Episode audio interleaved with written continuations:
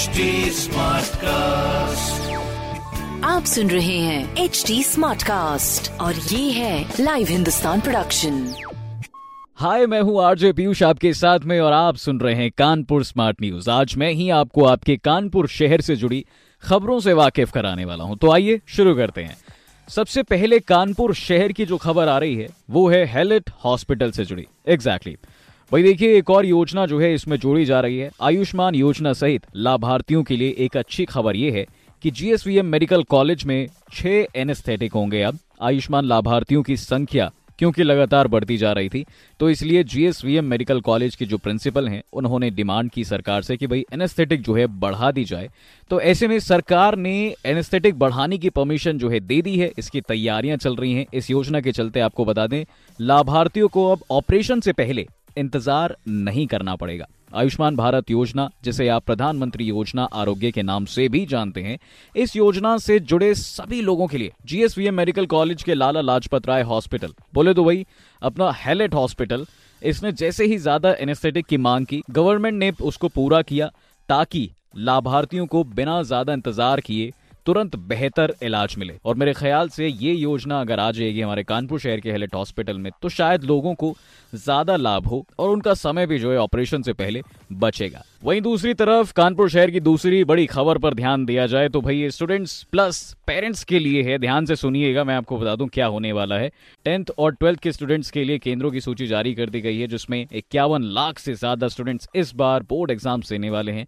UP board tenth और twelfth के लिए एग्जामिनेशन सेंटर्स की लिस्ट थर्सडे को साइट पर अपलोड की जाएगी।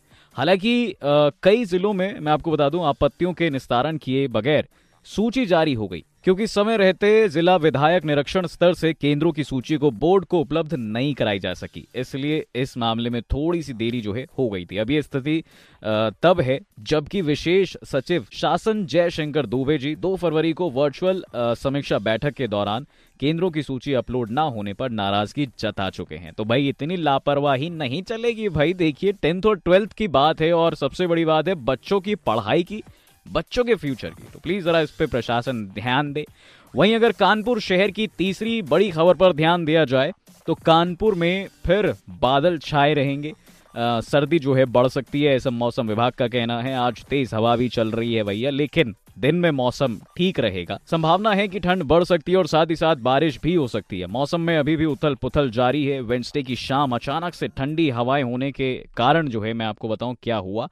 कानपुर शहर में ठंड बढ़ गई थी। और मौसम ने अपना रुख एकदम ही बदल लिया मतलब हद हो गई, गिरगिट की तरह रंग बदल लिया मौसम ने भाई। कल अचानक से बादल घेराए पाँच किलोमीटर पर आर की स्पीड से हवाएँ जो हैं आपके चेहरे पर लग रही थी, अगर आप टू व्हीकल से चल रहे थे। वैसे मौसम विभाग की तरफ़ से इस बात की जानकारी पहले ही जो है साझा कर दी गई थी, और ज़िले में फिर कोहरा छा सकता है। वेंसडे को minimum temperature 11 degree Celsius record किया गया, जो नॉर्मल से तीन डिग्री सेल्सियस ज़्यादा रहा। वही मैक्सिमम टेम्परेचर की बात करें तो तेईस दशमलव पाँच डिग्री सेल्सियस रिकॉर्ड किया गया, जो कि नॉर्मल टेम्परेचर से दशमलव चार डिग्री ज़्यादा था। तो ऐसा कुछ मामला है भाई, ये जो ठंडा गर्म मौसम चल रहा है, इसमें प्लीज़ थोड़ा सा बच के रहें, अपना ख्याल रखें, क्योंकि ये बहुत ज़्यादा नुकसान देता है।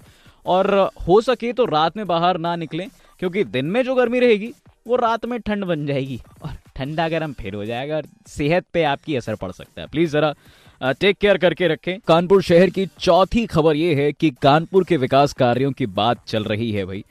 आ, काम की बात अगर वैसे करें तो कानपुर नगर निगम में 148 करोड़ के विकास कार्य हो रहे हैं जिनकी अब जाँच होगी एच द्वारा। इससे कुल मिला के कह सकते हैं कि काम की अनियमता जो है सामने आ जाएगी। जाँच में 25 लाख और उससे अधिक सभी प्रोजेक्ट्स को शामिल किया गया है।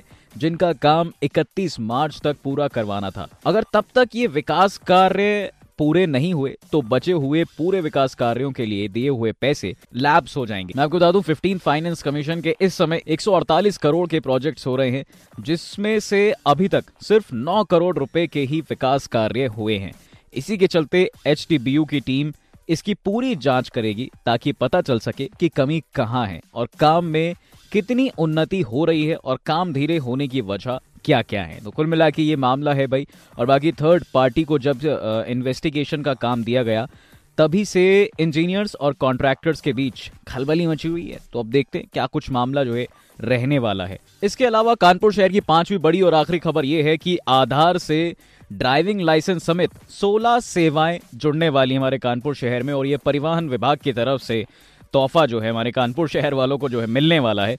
मैं आपको बता दूँ, पूरी खबर क्या है? परिवहन विभाग ड्राइविंग लाइसेंस समेत 16 सेवाओं को आधार कार्ड से जोड़ेगा। इससे आवेदकों को काफ़ी सहूलियत मिलने वाली है।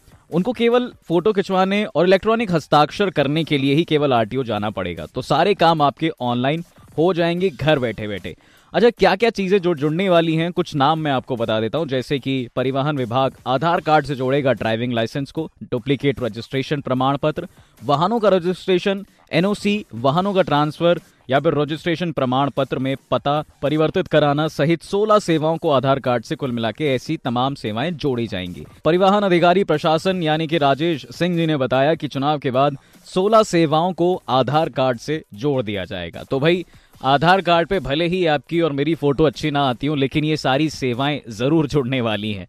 वेल well, ये थी कानपुर शहर की पाँच बड़ी खबरें। बाकी ऐसी खबरें सुनने के लिए आप पढ़ सकते हैं हिंदुस्तान अखबार। कोई सवाल हो तो ज़रूर पूछेगा on Facebook Instagram and Twitter हमारा हैंडल है at the rate H T और ऐसे पॉडकास्ट सुनने के लिए log on to W W W dot H T smart cast dot com आप सुन रहे हैं एच डी स्मार्ट कास्ट और ये था live Hindustan production smart cast